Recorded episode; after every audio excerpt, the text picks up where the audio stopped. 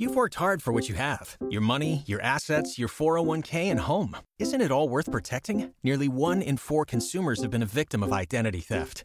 Lifelock Ultimate Plus helps protect your finances with up to $3 million in reimbursement.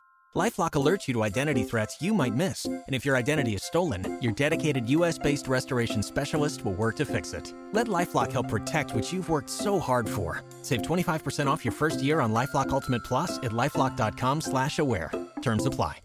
April is Child Abuse Prevention Month, so today we want to tell you a story about a little boy named Dennis Jurgens who lived in Minnesota. He was born in 1961, and his child abuse story not only opened the eyes of people in Minnesota, but of people all around the world.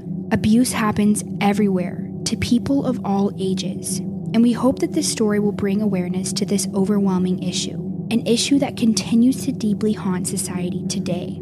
And before we start this episode, we want to add an extreme warning. What we are about to discuss is horrific and may not be suitable for all audiences. This story contains extremely disturbing details of physical abuse to a child, so listener discretion is strongly advised. And I'm just going to hop in here and add this in. This is the day that we're releasing the podcast, and we just found out some shocking details about this case.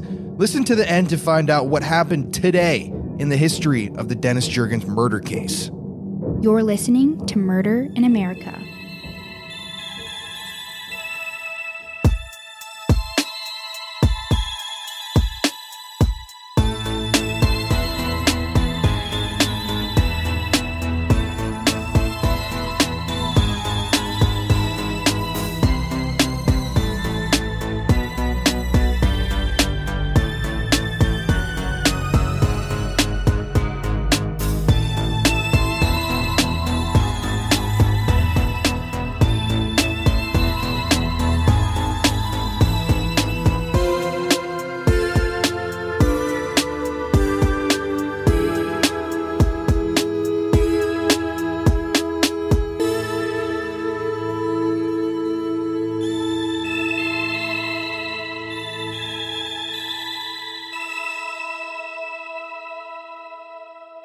In the western central part of Minnesota is a town named Sauk Centre.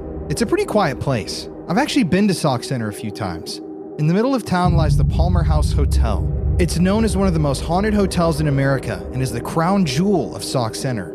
Interestingly enough, the spirits of children are seen there frequently. I stayed there for a night a few years ago, and although I didn't experience anything too crazy, the place is definitely spooky.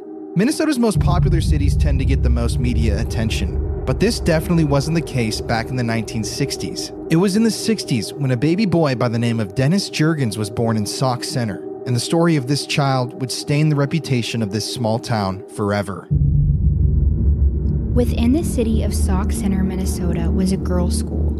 A lot of girls in the school were minorities with troubled pasts. Either their parents didn't want anything to do with them, or they found them too delinquent to discipline them themselves. One of the girls within the school was 17 year old Jerry Sherwood. Jerry's mother wasn't involved in her life, and after years of getting in trouble, her father sent her to a reform school when she was just 14 years old. It was here she was considered a ward of the state, which basically means that the state has legal custody of her. She was sent back and forth from reform school to different foster care centers throughout her adolescence. At one of the foster care centers that she stayed at, Jerry met a boy named Dennis. She and Dennis fell deeply in love with one another, but after her foster parents found out that they were sexually active, they sent her to the girls' school in Sauk Centre. But one thing that the people at the girls' school in Sauk Centre didn't know about Jerry was that she was pregnant at the time that she was sent to the school with her boyfriend Dennis's child. And despite only being 17, Jerry was excited about the baby and thought that she'd be a great mother. But officials at the school thought otherwise. They were very insistent that she give up her baby for adoption. They tried to coax Jerry into giving up her baby, telling her that she didn't have a great support system outside of the school. She was far too young to have a child, she had no money, and lastly, that there were amazing families out there that could give her baby a much better life. Jerry listened to their advice, but something inside of her kept telling her to hold on to her kin. On December 6, 1961, Jerry gave birth to her beautiful baby boy and named him Dennis Craig Puckett. Jerry was in awe of her baby and she loved him deeply, even going as far as to get him baptized. But this happy phase of parenthood wouldn't last long. Soon after Dennis's birth, Jerry found out that the baby's father had given up his rights to be a father to Dennis. Jerry was at a crossroads, and knowing that she wouldn't have any assistance raising her baby, she decided that her only option was to put him up for adoption. After all, the nurses consistently assured her that he would have a better life with another family, and Jerry believed them. Adoption as a practice was growing exponentially more popular in America in 1961. This was before the 1973 Roe v. Wade case that legalized abortions, so many young or unwed women chose the adoption process if they weren't ready to be mothers themselves. And at the end of the day, adoption is a beautiful and rewarding task, but most people know that it's definitely not easy. It's an extremely long process and it's quite expensive. And it's not just like anyone off the street can adopt a child. There are multiple screenings, background checks, home studies, reference letters, interviews, financial checks. The list goes on and on. And the fact that a family has to check all these boxes to become eligible for an adoption tends to make people trust in the system and even believe in it. If someone would go through all of this just to have a baby, then they have to be good parents. These facts gave Jerry some peace, and when the time eventually came, she handed her baby over and hoped that he would have a good life. A year passed, and then another, and another, but Jerry never stopped thinking about her firstborn child. She and Dennis, the biological father, actually went on to get married and have four kids of their own after giving up their first. But even though they started their own family, Jerry always hoped that when Dennis turned 18, he would reach out to her and they could reunite. Even though Dennis wasn't with her, Jerry would sing happy birthday to herself in his honor on December 6th of every year. Jerry had no clue what happened to Dennis, but her curiosity started peaking in the early 80s, at which time Dennis would have been an adult. So she decided to give Scott County Welfare a call so she can try and locate her long lost son. Eventually, she received a letter from Ramsey County, and inside this letter was all of Dennis's information. She held it nervously, not knowing whether or not her son would want to meet her. But when she opened the letter, she never expected to read what was on that paper. I called Scott County Welfare Department. Approximately six weeks later, I get a letter in the mail. Sorry to inform you, uh, Dennis Craig Jurgens uh, died April 11th of 1965 of peritonitis. Sincerely. Her son Dennis, who she had dreamt of meeting for decades, had died when he was just three years old. Jerry was devastated. She had always felt a sense of sadness when she thought about Dennis, but she thought it was just because she missed him. But now she was starting to think that her motherly instincts knew that something wasn't right. Desperately wanting more information, Jerry decided to call Ramsey County so she could learn more information about her son. They gave her the location of where his body was buried and what his last name was. His name, at the time of his death, was Dennis Jurgens.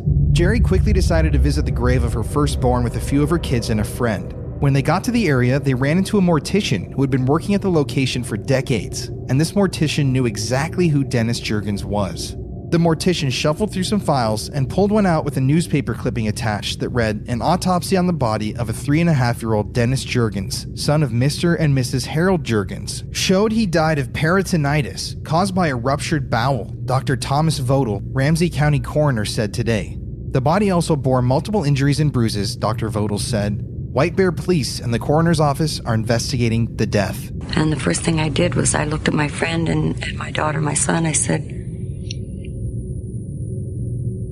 My son was beaten to death. I just, I knew it. I felt it. The visit to baby Dennis's grave and the realization that her baby's death was no accident lit a fire within Jerry. She was now determined to find out what had happened to her son. She started vigorously searching for Dennis's adoptive parents and their contact information, but she wasn't able to find much. What she did find was that their names were Harold and Lois Jurgens, and that Harold worked as an electrician in White Bear Lake. After searching, she located the store that Harold worked at and decided to call them, telling them that she was a family friend of the Jurgens and that she needed their home phone number. This was risky, and the plan was not guaranteed to work. But luckily for Jerry, the worker at the store willingly gave her the phone number.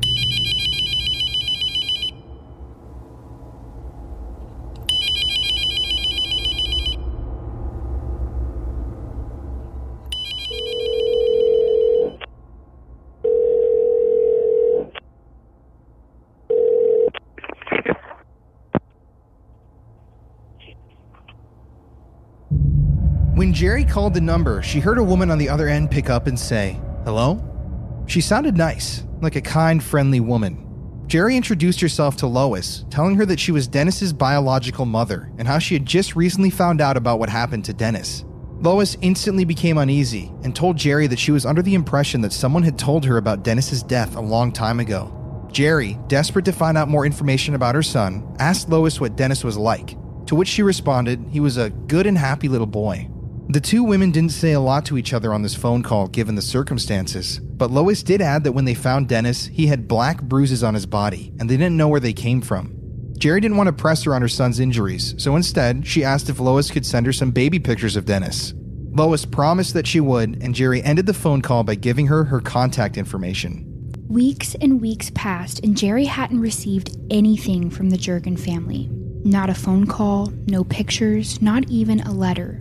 After six weeks had passed, Jerry decided to call Lois again. But this time, when she called the Jurgens home phone, the number was no longer in service. They had changed their phone number. Jerry felt like she had come to a dead end and she wasn't sure where to turn to next. This case was from 1965, and it was now the 1980s. People had moved on. Jerry felt like there was nothing else she could do. Months passed and then years, but she was never able to get Dennis out of her mind. Despite everyone saying that her son's death was an accident, Jerry knew deep down that something more sinister had happened to Dennis. And this urge inside of her continued to grow stronger until she finally decided that there was nothing going to stop her from finding out the truth. She spent all of her free time going to libraries and courthouses trying to find out everything she could about her son's death. Finally, after a visit to the local courthouse, Jerry was able to obtain Dennis's death certificate.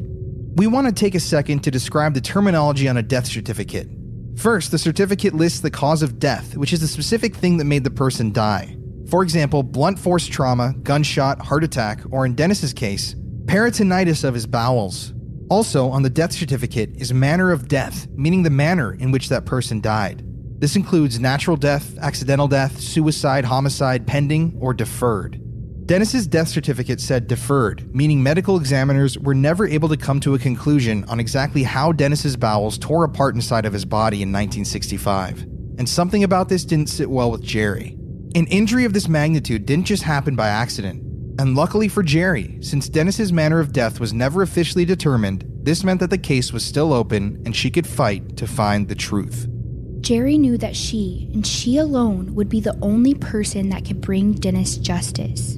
So she drove to the White Bear Lake Police Department and managed to get a meeting with the chief of police, Lieutenant Clarence Harvey, who promised her that he would take a look at Dennis's case. And when he did, he was astounded. They looked at all of Dennis's injuries, both internal and external, and just about everyone agreed that Dennis Jurgens' death couldn't have been an accident, but they wanted to get a second opinion, so they consulted the local medical examiner, Dr. Michael McGee, and this is what he had to say. And he's just covered with bruises. His face is covered with them. He has a large bruise in his forehead region. His abdomen is distended. I said, Well, this is a homicide. And I, I said, You know, I, we need to find out what's going on. And finally, in October of 1986, over 20 years after Dennis died, his death certificate was changed from deferred to homicide. We are now going to walk you through Dennis's short and horrible life at the Jurgens household. Again, this part includes horrific descriptions of child abuse, which may not be suitable for everyone. If that's the case for you, please turn this podcast off right now. After Jerry gave Dennis up for adoption, he lived in a foster home for a while while the adoption agency searched for his perfect family. Everyone in the foster home was so excited when they finally received some news about a family that was interested in Dennis. And their names were the Jurgens. The Jurgen family was searching for an infant, but an infant that was Catholic. So when they found Dennis, who was less than a year old and had already been baptized by his biological mother, they decided to take him in. The family lived in a beautiful suburban neighborhood outside of St. Paul called White Bear Lake, Minnesota, and they seemed like the perfect fit for baby Dennis. Harold and Lois, his adoptive parents, were unable to have children on their own, and they had already adopted a little boy named Robert, who was about a year and a half older than Dennis. The adoption agency trusted this family, not only because they were familiar with the adoptive process, but because they looked like a family straight out of a magazine. Their suburban home was in pristine condition. The floors were spotless, the clothes were neatly folded and put away. Not a thing was out of place. They even had a little garden out back that was attended to daily. It was like they came straight out of a Norman Rockwell painting. But although the Jurgens seemed like the perfect fit, there was one little stain on the family's past that had to be considered. Years prior, Lois found out that she and Harold weren't able to conceive, and she went into an extreme depression and at certain points, even phases of psychosis. It got so bad that she was actually admitted into a psychiatric institution for a while. But you can't really blame her. Finding out that you're infertile is devastating for women, especially when all you've wanted in life is to have kids. Because of Lois's stay in the institution, she was unable to adopt, like we mentioned before, adoption agencies have high standards, and a history of psychosis didn't exactly make her the best candidate. But luckily for the Jurgens, they were able to find their first son, Robert, through a private adoption agency. They adopted him when he was just an infant, and he turned out to be a really great kid with a promising future. That's why when the Jurgen family found baby Dennis, the adoption agency thought that they would be a good fit. Regardless of Lois's past, the couple had done a fantastic job in raising Robert so authorities believed that Lois would be a great mom to Dennis too. So in December of 1962, when Dennis was just one year old, he was placed in a new home under the care of the Jurgens. And he had finally found a family. But every family has secrets, even the ones with white picket fences. And the adoption agency had no idea that when they handed baby Dennis over to Lois Jurgens, they had handed him to the person who would murder him. Dennis's abuse started almost immediately after he was brought into the home. Lois was appalled by the one year old's physical appearance and constantly talked about how ugly he was. She made many comments about his big feet, his weight, and how he was awful looking. She also didn't like the fact that Dennis looked like he'd be bigger than his older brother, Robert. Lois was a very controlling person. And because Dennis's appearance didn't match the cookie cutter look she envisioned for her family, she decided that Dennis needed to be punished. And punish Dennis she did.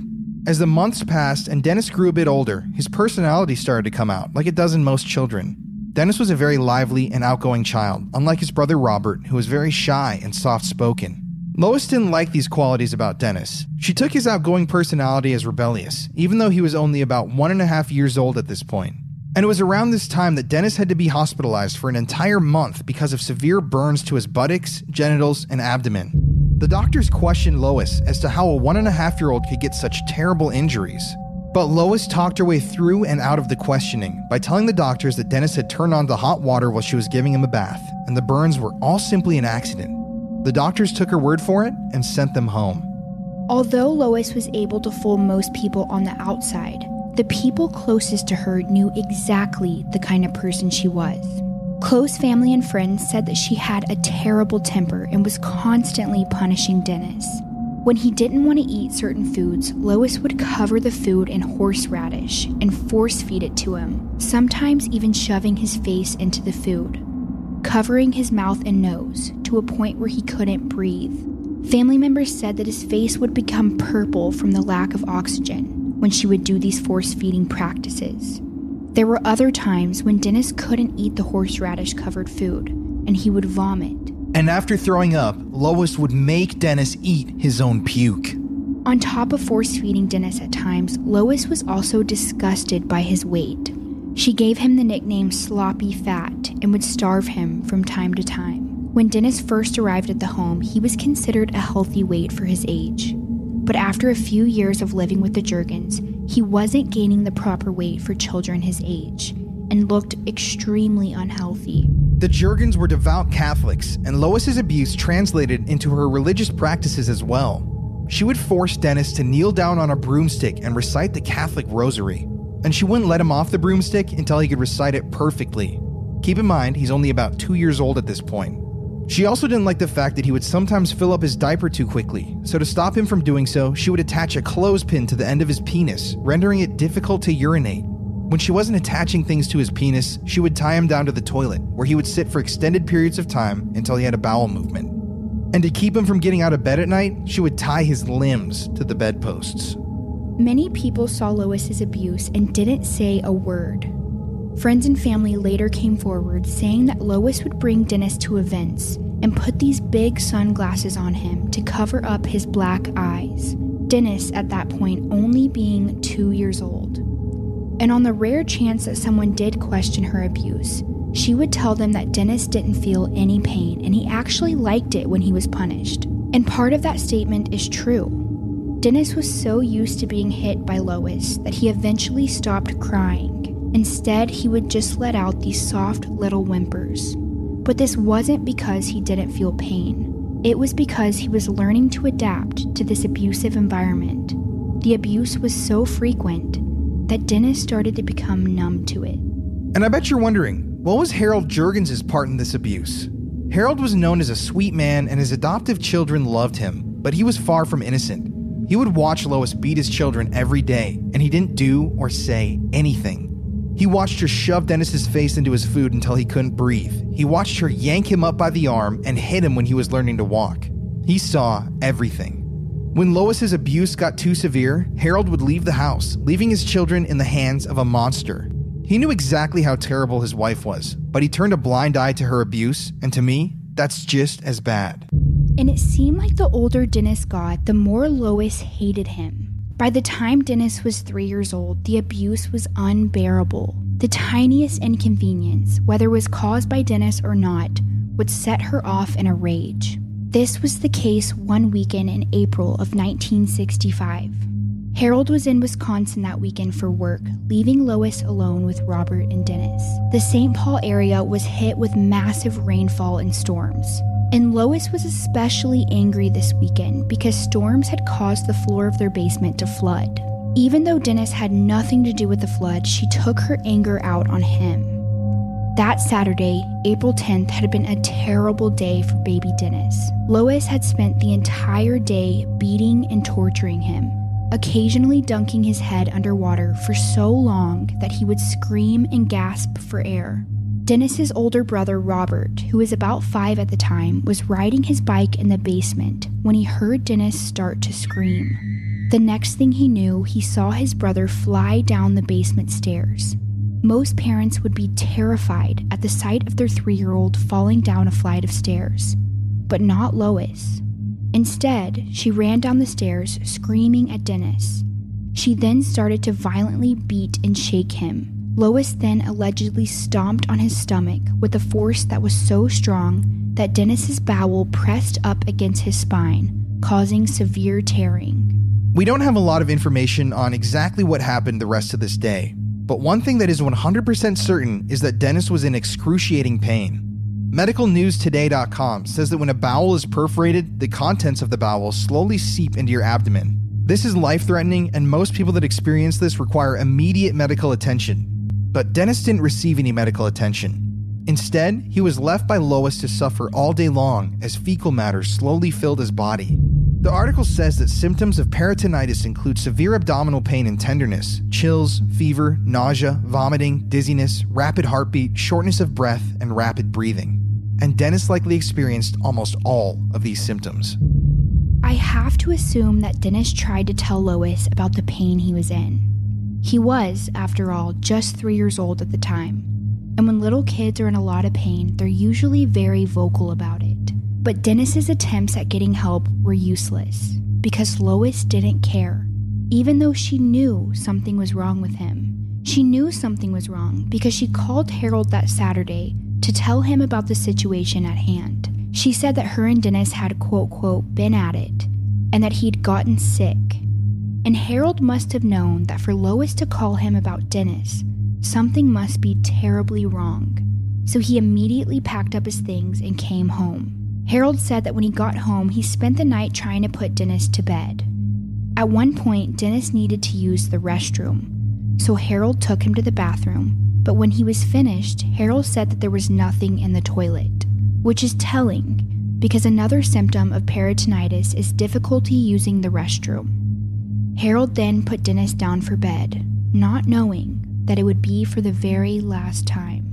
The next morning, around 9:30 a.m., Lois went to get Dennis out of bed and saw that he was gasping for air in his crib, another symptom of peritonitis, difficulty breathing. She called the police, but by the time first responders arrived, Dennis Jurgens was dead at just three years old. Lois cried and cradled her son when police arrived on scene. It's hard to imagine that her tears were genuine, given that she was the one that killed him. But the tears seemed to fool investigators. When they questioned Lois about what happened, she told them that he had tripped down the stairs all on his own, and for some reason, they believed her.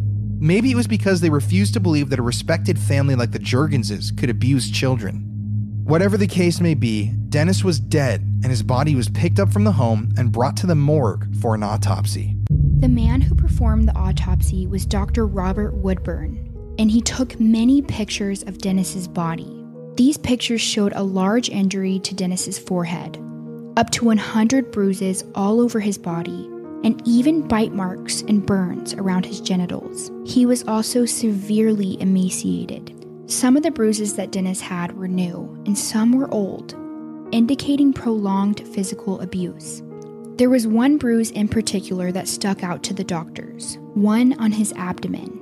And when they performed the autopsy, they discovered that whatever caused this bruise is what led to his death. The doctors had suspicions that there was foul play involved, but Dr. Thomas Fattel, the coroner in 1965, said that he wanted the police to gather more information before he marked it as a homicide. So he ultimately made the decision to mark it as deferred until further notice. But the system massively failed Dennis because no one did any further investigating. The police decided to trust Lois's account of the incident, and the coroner put Dennis's file away to let it collect dust. It's also important to mention that Lois's brother was a police officer in the White Bear Lake Police Department and even though there was no proof of obstruction, there were a lot of rumors that he could have played a part in the police's negligence in this case. But ultimately, no one seemed to care about Dennis. For his funeral, he was dressed in a white dress shirt, turquoise shorts, and a bow tie. They also placed a flower crown on his head to conceal the massive wound on his forehead, though many people at the funeral said that it didn't do a very good job at hiding it. They buried Dennis in St. Mary's Cemetery and went on with their lives. Soon after this, the state decided to hold a juvenile hearing on whether or not the Jurgens should be able to keep their oldest son, Robert. And thankfully, he was removed from the home for about five years, staying with various family members and in foster homes. Lois and Harold spent the entirety of these years fighting to regain custody of Robert. While he was staying with his paternal grandparents, their house caught on fire, killing Robert's grandmother, there was some speculation that Lois was the one who set the home on fire so that she could get Robert back. She was, in fact, notorious for threatening people. The Jurgenses were desperate to get Robert back, so they hired a lawyer that had connections in juvenile cases, and they were able to gain custody of Robert back in 1969 when he was 10 years old. Social workers that were involved in the case were very vocal about the fact that they felt uneasy about placing Robert back in the home but they were told by their superiors to drop their suspicions and leave it alone. And they did.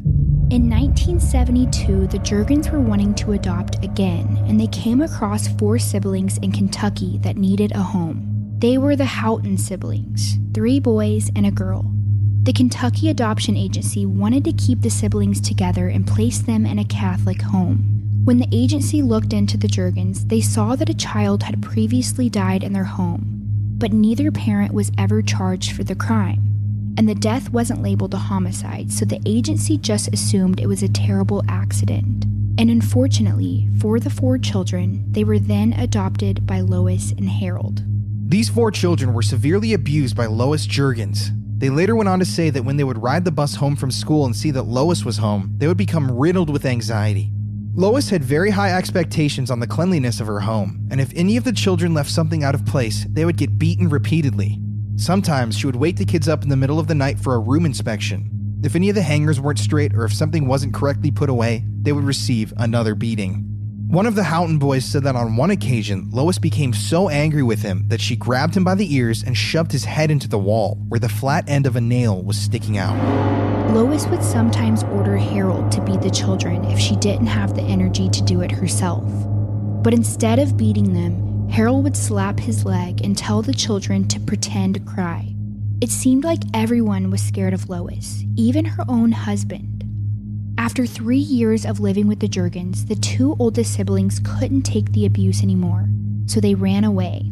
They ended up telling a social worker about their abuse, and a woman named Carol Felix started looking into the Jurgens. During her research, she found Dennis's case and was immediately shocked at what she found. She later said, quote, "No one wanted to deal with this. We're talking about people who just looked the other way. I mean, those doctors knew that baby was killed. To a certain extent, the level of awareness is different now, but they knew that baby was killed. They were aware. They chose not to face it. It's just a case of people not willing to look at all this stuff. End quote. The Houghton siblings and the Jurgens faced yet another hearing, and luckily the judge removed them from their home indefinitely. But how were the Jurgens able to adopt these children in the first place? Four children had to endure years of abuse because the system failed them. A system that failed to do proper background checks. A system that allowed Lois to get away with murder. But not for long, all thanks to Jerry Sherwood, Dennis's biological mother. She stuck with her instincts and fought for her little boy that died two decades prior, the boy that no one else would fight for. Because of Jerry, people started to take a second look at Dennis's case. And now, after 20 years, his death certificate was changed from deferred to homicide. They were finally going to arrest Lois Jurgens for murder. But since this case was over 20 years old, the prosecution wanted to make sure they had everything ready for trial. They even exhumed Dennis's body so that he could have a proper examination. In Barry Siegel's book, A Death in White Bear Lake, he writes about the medical examiner's experience opening the casket, which states, quote, "The child was in perfect, if weathered shape, like an ancient man preserved in time. Dennis was dressed in turquoise shorts with a matching vest over a long sleeved white dress shirt and a bow tie. Blonde hair still covered the top of his head, as did a crown of withered flowers. End quote. They said that you could still see the injuries on Dennis's body 20 years later. I worked straight through the day and into the evening hours, and about 2:30 in the morning of the following morning, I had found the bowel, and in the mid portion of the bowel there is a defect present. That was the defect that caused the bowel to spill contents into his cavity, and the cause of death in the child. Children can certainly fall down and receive injuries. There's no question about that. But Dennis's injuries, you must understand, were delivered to deep set organs inside of his body, the bowel. The injuries we're talking about re- requires tremendous energy. And aside from automobile accidents or accidents of that nature, a child simply cannot generate that much energy just falling down the stairs or slipping on a wet bathroom floor. Medical examiners were positive that they would be able to prove that Dennis didn't fall down the stairs by accident. Examining his body proved that he would have had to have been hit with a train wreck force to sustain those injuries, which simply could not have happened had it been an accident.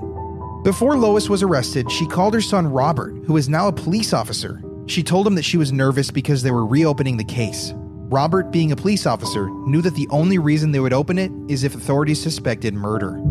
Lois also told her son that if anyone tried to reach out to him, he was not to say a word. Robert was very torn. Believe it or not, he actually had a very good relationship with his parents at the time, but he knew deep down that his mother had something to do with his brother's death.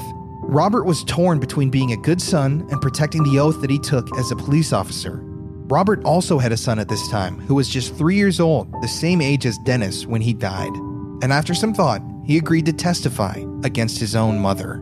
Lois Jurgens' trial started on January 29, 1987. She showed up to court every day wearing fancy clothes and over the top hats. The battered pictures of Dennis's body were shown to the jurors, and many expert witnesses testified on their findings. Robert Jurgens told the entire room about the abuse that he and his siblings endured under the care of his mother. And with that, the jury had heard enough. After just four hours of deliberation, the jury found Lois Jurgens guilty of third degree murder, essentially saying that she had killed Dennis without premeditation, and the judge sentenced her to 25 years in prison. Lois Jurgens only served eight years of her 25 year sentence, getting out early for good behavior, and she died in 2013 at the age of 87. This story was a tough one. At the time of Dennis's murder, the term child abuse hadn't even been recognized. This was the case that opened the eyes of many people around the world, and showed them that it doesn't matter how great someone looks on the outside. Everyone has secrets, and not everyone is as good of a person as they say they are. And we want to take this opportunity to tell everyone if you see something, report it.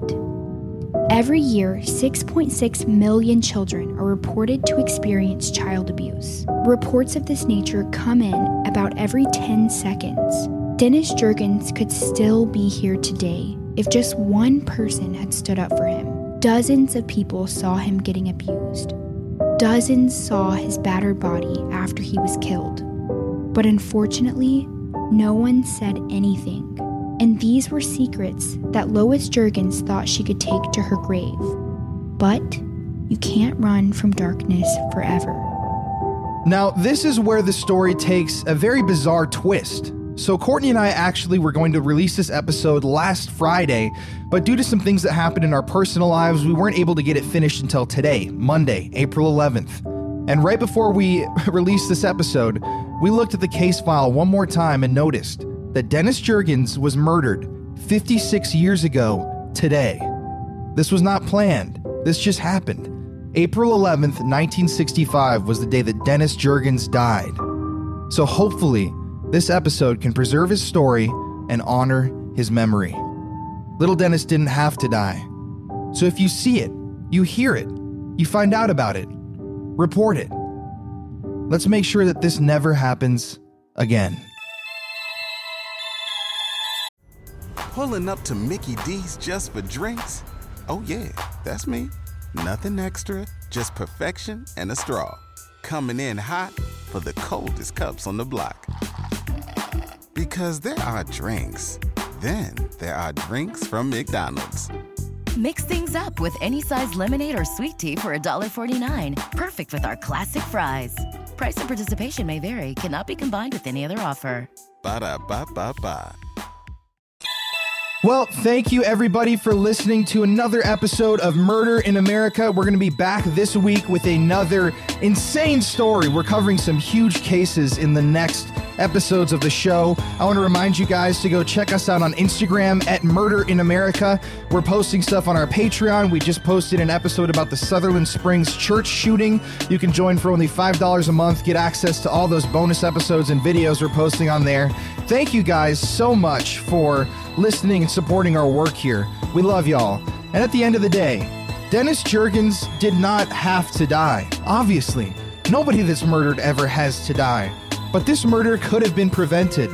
Do you think that these crimes they will ever truly go away? Even if everybody is watching, there's always going to be somebody out there who wants to do bad. It makes you wonder. The dead don't talk, or do they? Have a good one, everybody.